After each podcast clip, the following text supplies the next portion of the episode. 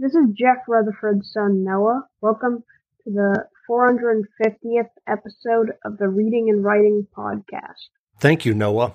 And that's right, we're up to 450 episodes of this podcast, the Reading and Writing Podcast. Stay subscribed and tell your writing friends about this podcast. I have a lot more interviews with writers and authors in the queue, and they'll be published very soon. Now, stay tuned for my interview with Abigail Dean, author of the debut novel Girl A. Stay tuned for the interview.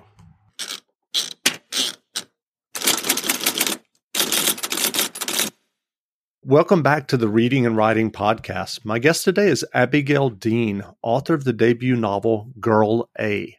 Girl A is being hailed as the best new book of 2021 by Marie Claire, LitHub, Good Housekeeping, O Magazine, Woman's Day, and Redbook. Abigail, welcome to the podcast.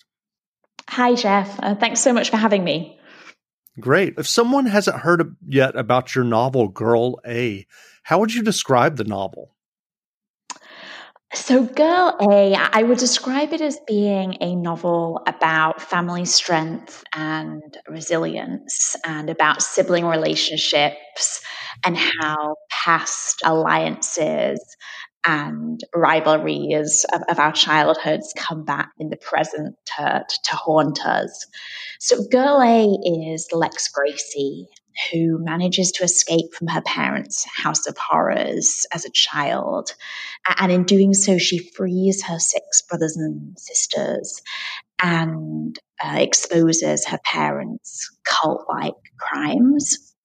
And Girl A opens 15 years after that escape when Lex is living as a successful attorney in New York and refusing to think about the past. That's until she receives news that her mother has died in prison, uh, leaving both Lex and her siblings, the, the House of Horrors, where they were brought up. And that forces Lex to return to the UK and to reconnect with her brothers and sisters to decide the fate um, of the family home. Um, and ultimately to discover that much despite her efforts, that the past does return to, to haunt the present. And so, do you remember the original idea or impetus for writing Girl A? I'm not sure there was a specific kind of um, epiphany moment. I think it was the accumulation of a few things that I've been thinking about for, for quite a few years, to be honest. The first, the first thing was my fascination with, with sibling relationships. So I'm an only child, and I've always had this kind of interest in the, the, dynamics of bigger families. I think because I've not been privy to that relationship myself, it's always really fascinated me. So I've often in my writing been exploring relationships between siblings and particularly between sisters.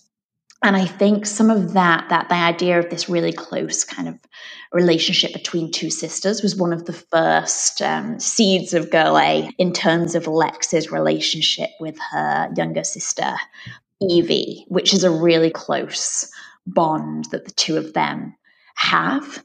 So, so those family dynamics were, were in my head. And I think that kind of combined with a lifelong interest in true crime and the sort of questions that I was starting to ask myself about true crime in terms of what happens once the headlines have subsided, when the sort of police have uh, have left and the media have have dispersed what what happens then to people who are at the heart of these particular stories? And so i wanted to explore that with a real focus on hope and on resilience and the kind of strength that people have to deal with an event like the one that the Gracie children in Girl A experience. So I'm curious, did you do any research about surviving trauma and how that's processed over the years as you were writing Girl A?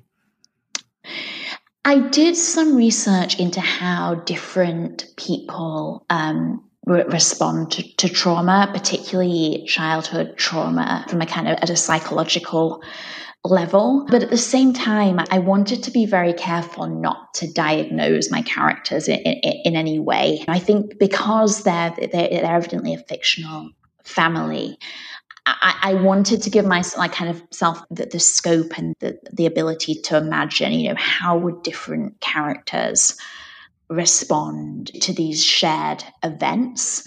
And I think that's the heart of the book, the, the, the different ways that the, the children have both, in each case, actually have coped and failed to cope with the, the traumatic events of their childhood so it was a case of combining uh, research into particular particular uh, effects and like long lasting um, legacies in a way that you see for example in lex's younger brother gabriel who who suffers from these real rages when he thinks of the events of the house equally with allowing my imagination to to test. Not only would what would these characters do but i think the, the difficult questions of what would i do and what would um, you do and what would different readers do if they had faced these events. Because i think because of the great range of, of characters in the book and the different ways that they do respond you're challenged to consider whether you would have handled things with the kind of grace that you like to believe i think. And certainly some of the some of the characters some of lex's siblings have manipulated media attention in particular ways and have you know there, there are questions as to whether they themselves might have participated in, in, in their parents' behavior and in their parents' kind of cult-like constraints. So there, there, was a sort of there was also a lot of scope to to ask difficult questions of myself and of the characters. Girl A is a debut novel. Had you written fiction before you sat down to work on Girl A? I had, yes. I've been writing for quite a long time since I was really quite young. I, think my mum has recently dug out, you know, some like childhood, uh, some childhood attempts at, at novels that, that, are pretty interesting. So yeah, there's some stapled together bits of bits of paper that she's managed to find in the garage, which I'm, I'm not sure I'll be sharing very widely. So I wrote quite a lot as a kid and I, think also as a teenager as well, I was a really absolutely loved reading and was hugely inspired by, by a big range of books that I read as a child. And you know, I, I, wrote things like fan fiction as well, and just any chance to write, I was I was probably doing it. And I think what, what's quite sad looking back is I, I think honestly around the age of sort of eighteen or nineteen, I I started to think, oh well, writing isn't something that's really going to happen for, for me. It's a bit of a pipe dream. And for, a long time, I, didn't write that much as an adult. I, I, think I saw it as being something that was just so impossible that I fell away from it for a while. And it wasn't until I was approaching my 30th birthday that I was questioning why did you give up this thing that, that actually made you very happy? And yeah, I'm just very glad that sort of that prompted me to actually leave my job for a while and, and really give and really give it a shot, give it a shot again. That's great. Are are there writers or books that inspired you along the way on your writing journey, or as you were working on Girl A? There, there are quite a few. Yeah, I've I find that writing is it, depends quite heavily for me on reading, and one thing I actually do if I'm struggling to write or having a bad day is to try to read bits of particular books that that that have a similar kind of tone or a similar tension to the scene that I'm I'm trying to work on. So I'm definitely very reliant on on reading. I, I think that for Girl A in particular, I took a lot of inspiration from The Road by Cormac McCarthy. And mm-hmm. that, that I think it was, it's just a stunning, moving book. And it, it also has this real balance, I think, between being set in a very brutal landscape that there are kind of terrible atrocities taking place. But it, at its heart, it has this kind of very tender, gorgeous relationship between a father and a son.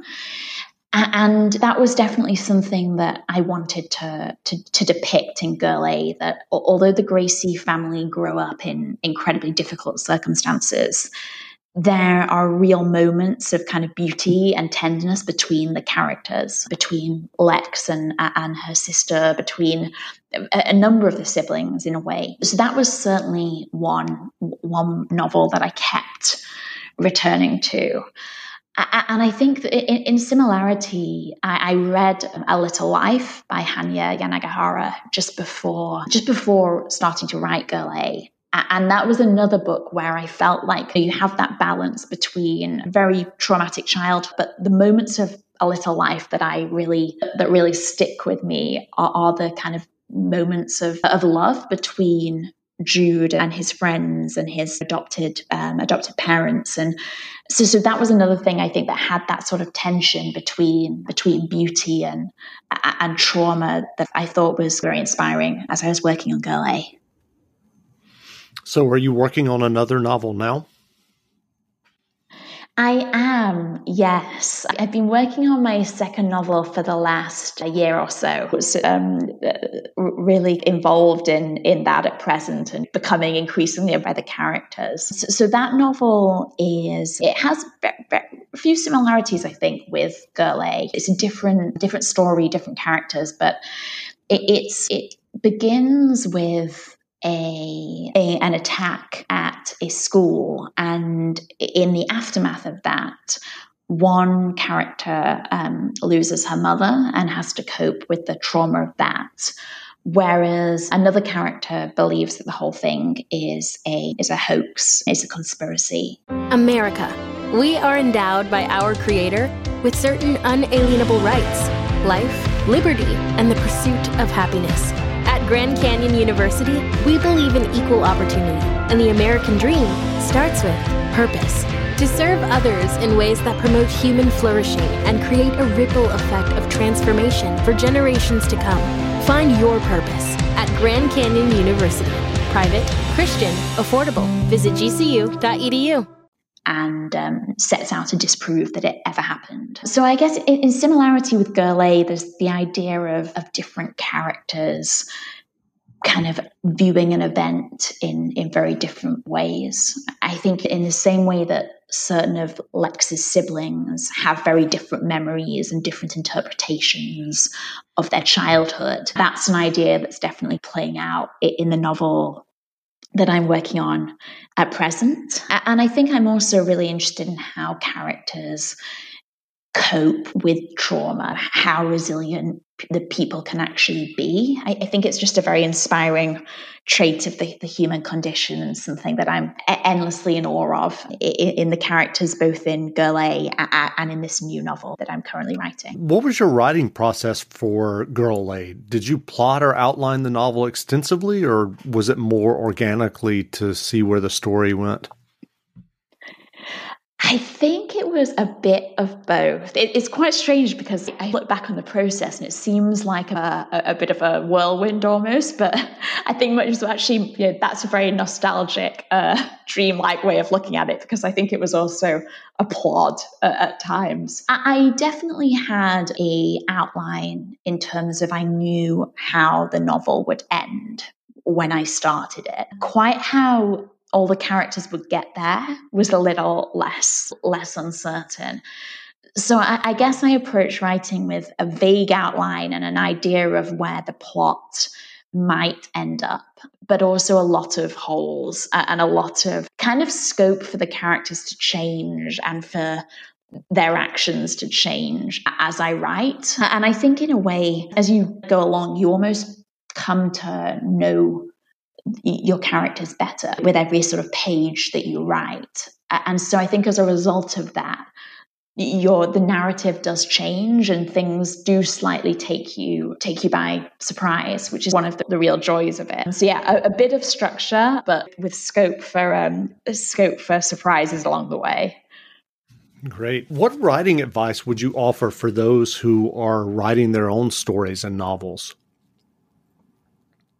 I sometimes feel like a bit of a, a fraud almost giving giving advice because I've only done this like one and a half times, and, and my advice might be dreadful. I, I uh, so I think that the most sort of precious thing advice for, for, for, me, and this actually came from my my partner who is not invested in, he's not a writer at all and, and has very little interest in, in writing himself. But for a very long time, I would talk about how I'd love to be a writer and how it was something that I'd always wanted to do. And well, why can't I be a writer? And he gave me a very blunt piece of advice, which to be a writer, you actually have to sit down and, and write something. that, that's all you need to do. which, which was at the time, I was like, oh, that's pretty blunt. That that hurts a bit. Um, but but it, it really was a, a, very kind of precious piece of advice and something I, I keep returning to. I think that all, all, you can do is give yourself a shot. And that really just involves sitting down and trying to write, even on days when you feel pretty uninspired. And especially over the last sort of 10 months, I think it's been a very difficult time to focus on anything. Yeah, I think just trying to carve out uh, time and, and space to to actually get the words on the page is the sort of greatest advice that I received. And, and then just to keep going. It's really tough. And and i think that yeah the, at the end of, of any kind of period of writing it, it should there should be a sense of pride that you've managed to sit down and get some words on the page that's great. What novels or nonfiction books have you read recently that you enjoyed? I've read a few really fantastic things recently. I, think over the over the Christmas holiday season, I, I bunkered down um, in lockdown with sort of a cat and some coffee and just read for a,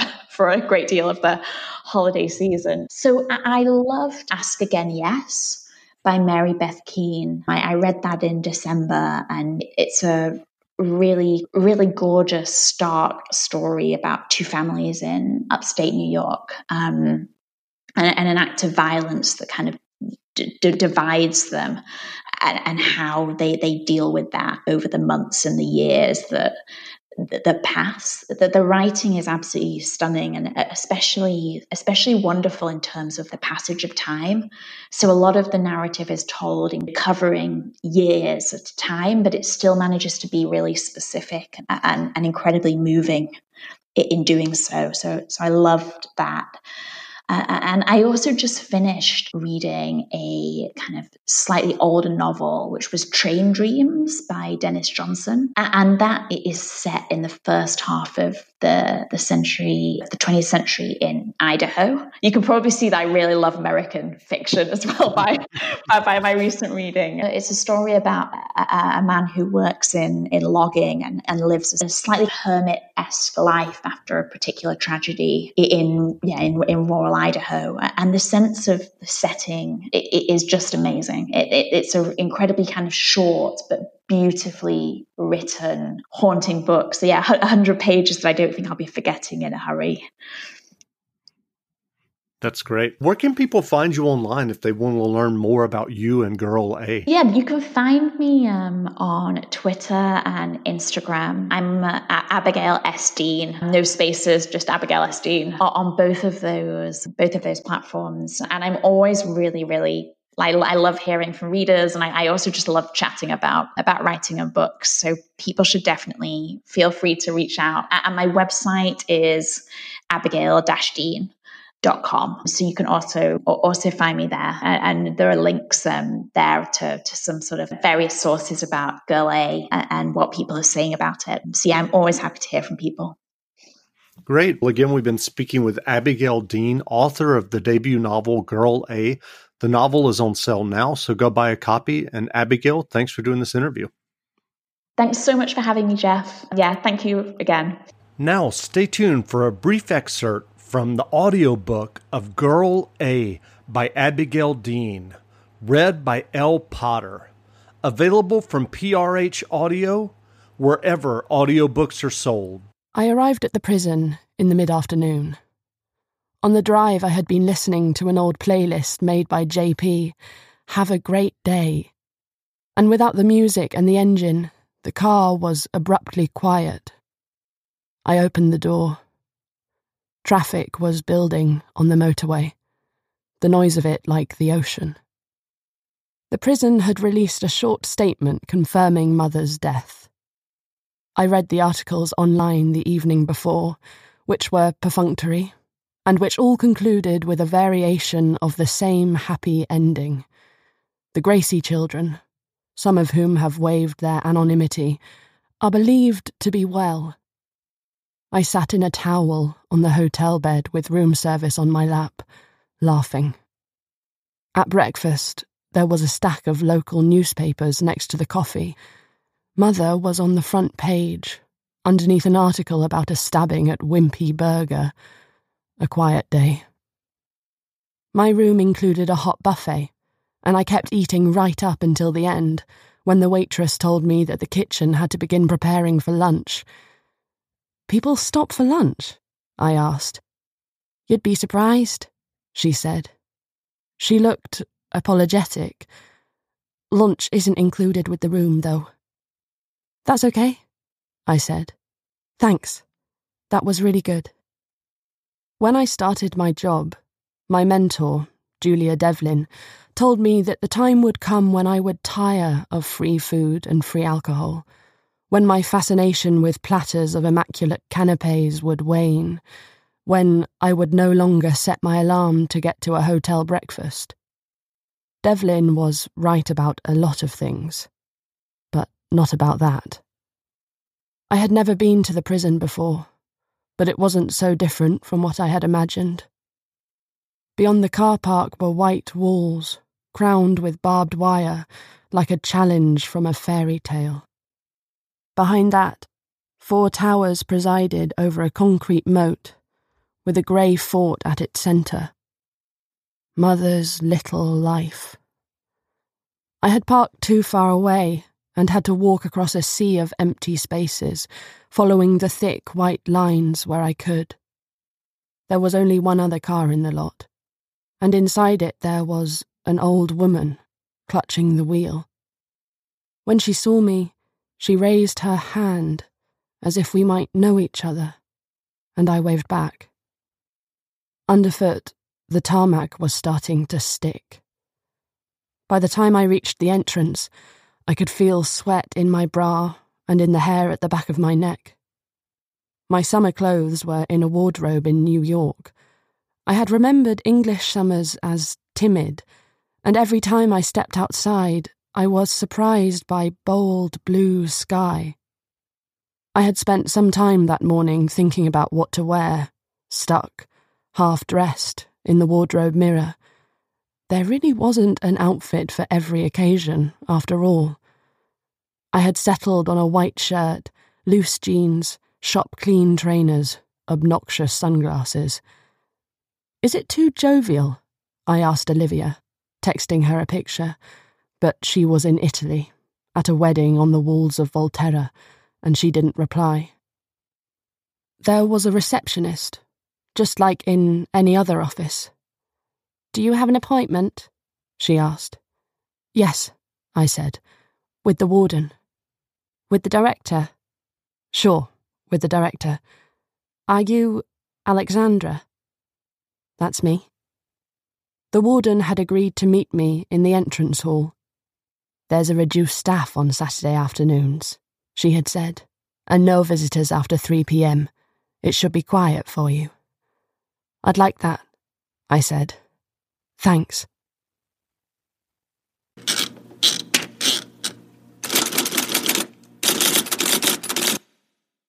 Sick of being upsold at gyms? My guy, you're currently a base member. For $90 more, I can upgrade you to our Shred membership. For 130 more, you'll be a Swole member. And for just $300 more, you'll reach Sweat Platinum. At Planet Fitness, you'll get energy without the upsell. Never pushy, always free fitness training and equipment for every workout. It's fitness that fits your budget. Join Planet Fitness for just $1 down and $10 a month. Cancel anytime. Deal ends Friday, May 10th. See Home Club for details.